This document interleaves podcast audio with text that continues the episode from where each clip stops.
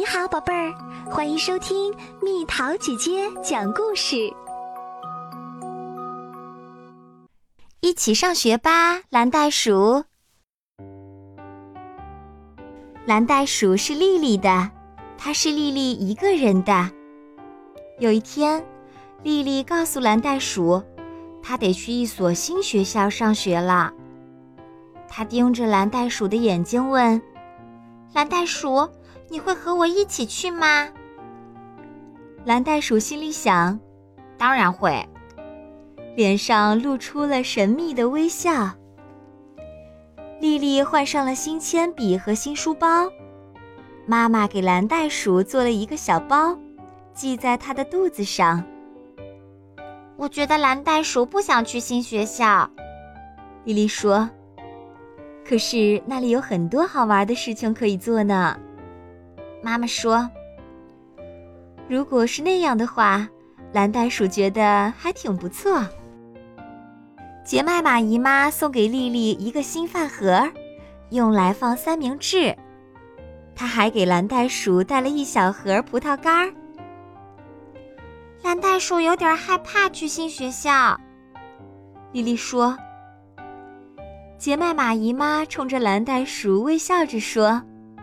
刚开始会有一点点可怕，不过蓝袋鼠又不会一直是新生，它会交到很多新朋友的。蓝袋鼠心想：“嗯，自己可能真的会喜欢上新学校。”弗罗伦斯姑姑送给丽丽一个新铅笔盒，还给蓝袋鼠准备了一袋小铅笔。蓝袋鼠担心在新学校里会迷路，丽丽说。弗洛伦斯姑姑说：“别担心，会有很多人乐意帮他的。”哇，蓝袋鼠真想马上就去新学校看看。第二天，妈妈送丽丽去新学校。丽丽的朋友塔露拉和米莉也在那儿，和丽丽一样。他们也是新生，他们挥着手向丽丽打招呼。等一下，丽丽大叫：“蓝袋鼠肚子痛，它想回家。”哦，亲爱的，妈妈说：“咱们先去找老师，他肯定知道怎么办。”老师对丽丽和蓝袋鼠微笑着说：“你好，丽丽。”我是沙祖老师。你好，沙祖老师。丽丽说：“我很担心我的蓝袋鼠。”沙祖老师看了看蓝袋鼠，说：“他真幸运，上学第一天就有你照顾他。”说完，他带着丽丽去挂外套，走进教室。沙祖老师为丽丽安排好座位，把蓝袋鼠放在窗台上，让它能四处张望。孩子们上的第一堂课是画各种各样的形状，并涂上颜色。接着，他们学了算术。四加二等于几呀？沙祖老师问。丽丽举起了手，蓝袋鼠笑了。他也知道答案。课间休息时，丽丽和同学们都来到操场上，他们有的转呼啦圈，有的相互追逐。大家喝了果汁，吃了饼干。蓝袋鼠看着丽丽，她玩的可真开心。整整一天，蓝袋鼠都坐在窗台上看着。孩子们画画、做手工，还用积木搭了各种各样的东西。真希望我也能一起玩。蓝袋鼠心想。接下来是故事时间。孩子们一起围坐在阅读角的垫子上，听老师讲了跳舞青蛙的故事。放学的时候，妈妈早就等在门口了。丽丽有好多事情要告诉妈妈。回家的路上，她一直说，一直说，怎么也说不完。家里的每个人都想知道丽丽第一天在新学校过得怎么样。蓝袋鼠还好吗？杰麦玛姨妈问。哦，糟了！丽丽大叫：“我把它忘在学校了！求求你了，妈妈，我们去学校接蓝袋鼠吧。”丽丽，妈妈说：“学校马上就关门了，不用担心，蓝袋鼠不会有事儿的。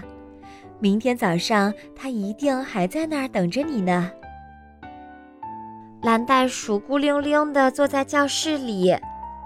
刚开始，它很伤心，觉得自己被丽丽忘了。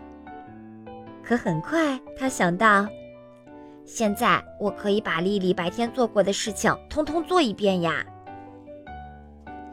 蓝袋鼠从窗台上跳了下来，他先画画，他画了自己最喜欢的形状，然后涂上颜色。接着，他把积木拿出来。搭了几座高塔。随后，他给班上的每个孩子都画了画像，还把白板上自己会做的加法题全都做了一遍。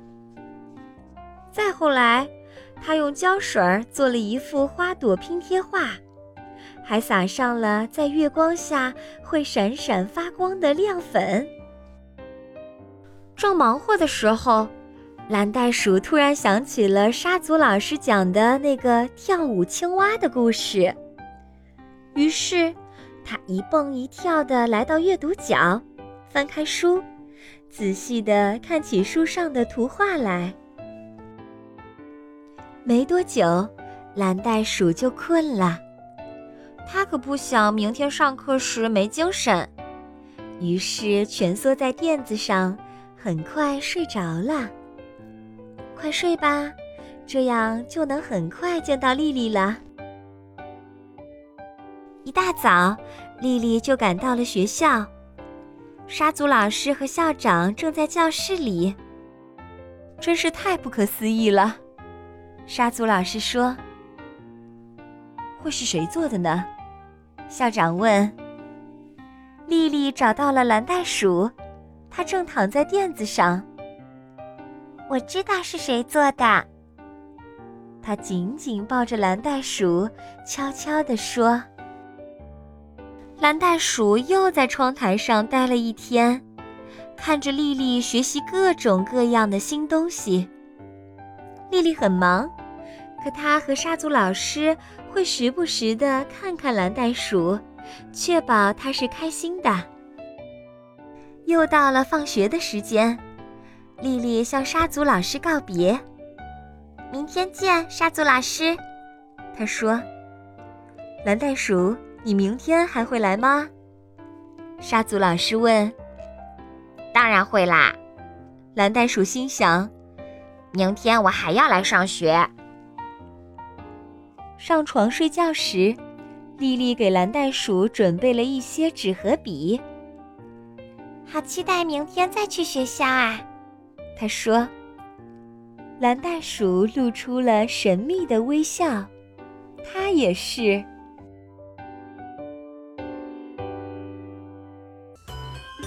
好啦，小朋友们，故事讲完啦。你在学校里能做些什么事情？留言告诉蜜桃姐姐吧。